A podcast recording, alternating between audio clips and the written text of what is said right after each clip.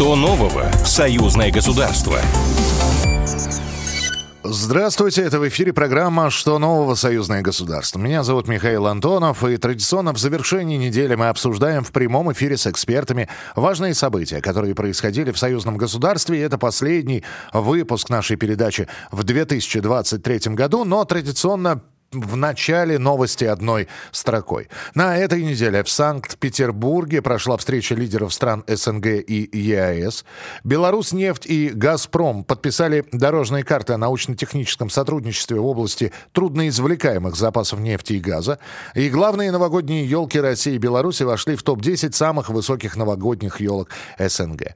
А встреча президентов России и Беларуси в канун Нового года стала практически традицией. В этом году Путин и Лукашенко встретились встретились в Санкт-Петербурге, где на этой неделе проходила неформальная встреча глав государств СНГ. Иногда президенты э, встречались э, э, с большой компанией, иногда оставались для переговоров один на один.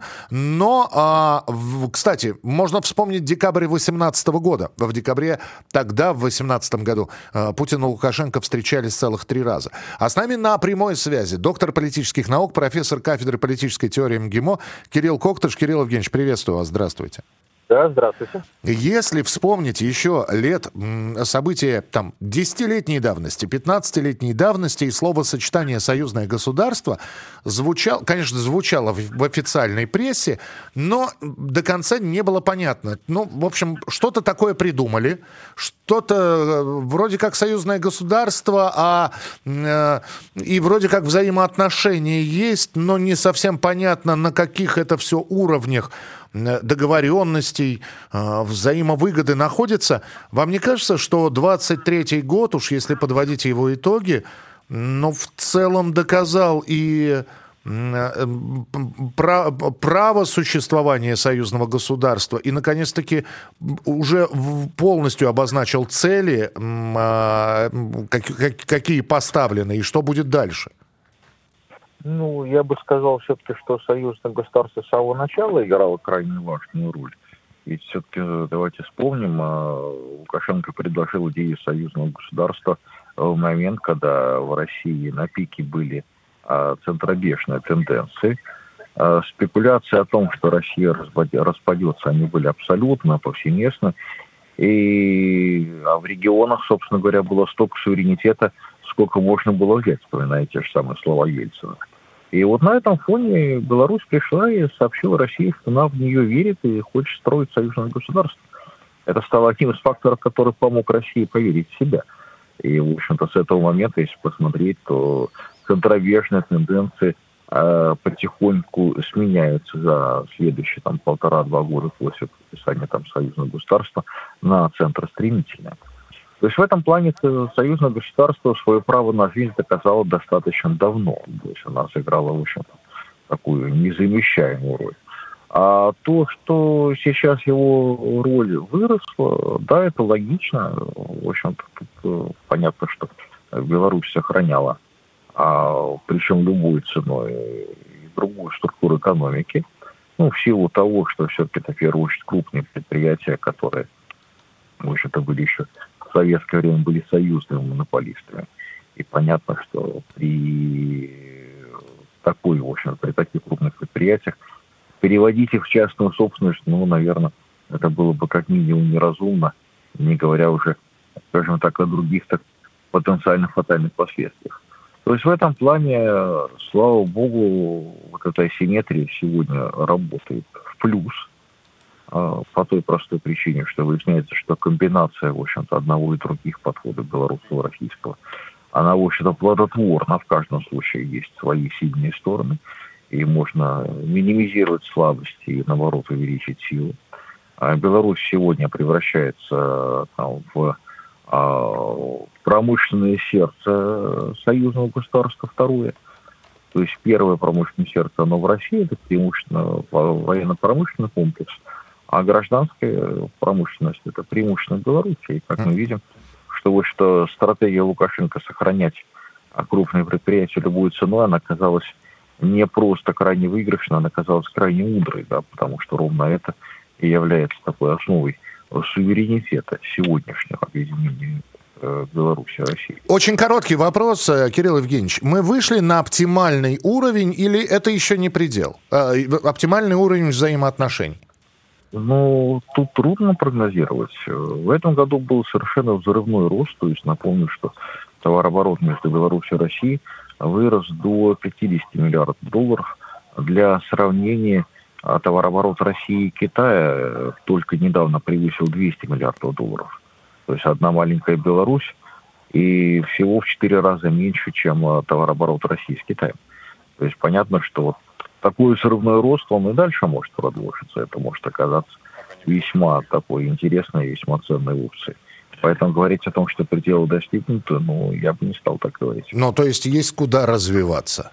Есть, конечно. Впереди и цифровизация промышленности, и высокие технологии, и, в общем-то, огромное количество сфер, которые, в общем-то, открываются вследствие того, что, в общем-то, людям с головой, с руками, в общем-то, открываются сегодня весьма и весьма интересные перспективы при поддержке государств, как российского, так и белорусского.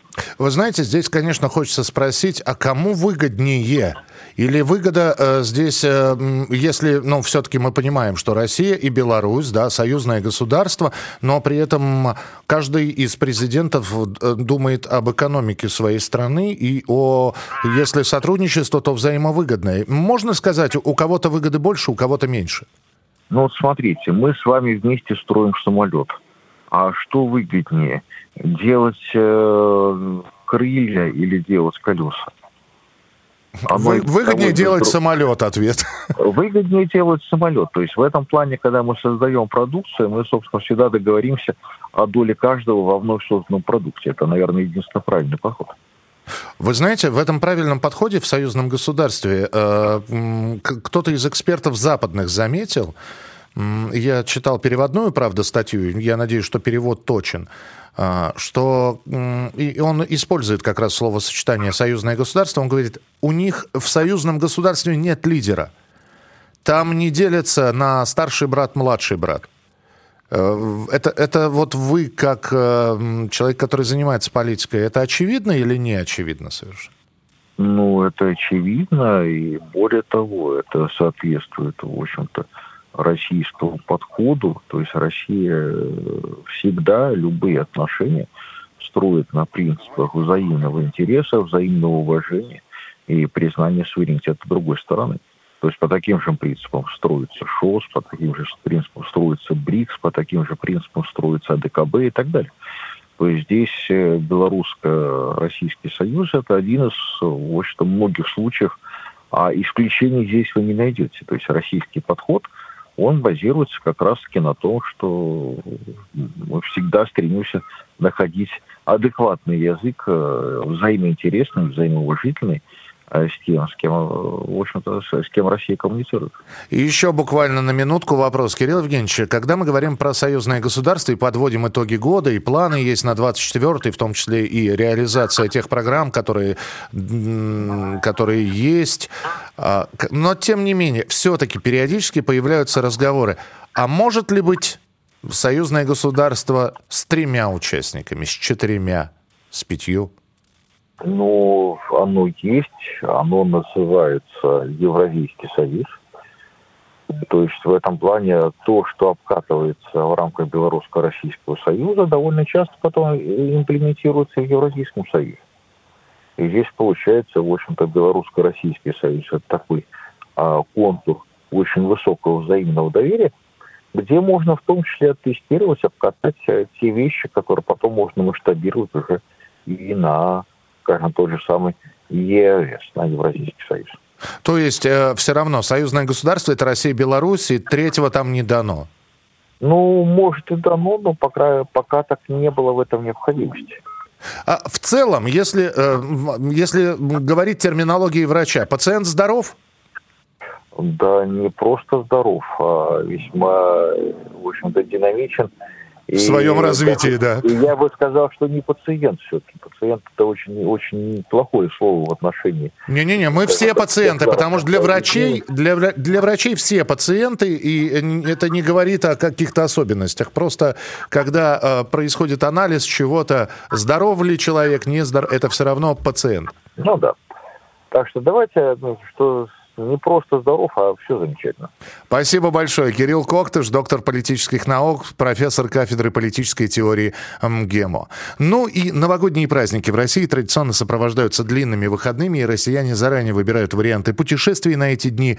Беларусь фигурирует в числе фаворитов у русских туристов. Традиционным спросом пользуются белорусские санатории. По данным Департамента по туризму Минтранспорт Республики Беларусь, к середине декабря белорусские здравницы были заполнены на 80%.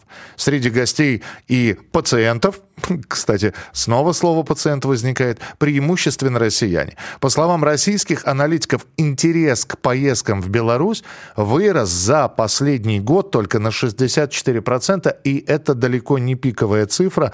А, такого же серьезного прироста обещают, ну или, по крайней мере, ожидают и в 2024 году. Ну а мы в этом году рассказывали вам о событиях, событиях, которые происходили на территории э, России и Беларуси в рамках союзного государства. И обязательно встретимся в 2024 Что нового в союзное государство? Программа произведена по заказу телерадиовещательной организации союзного государства.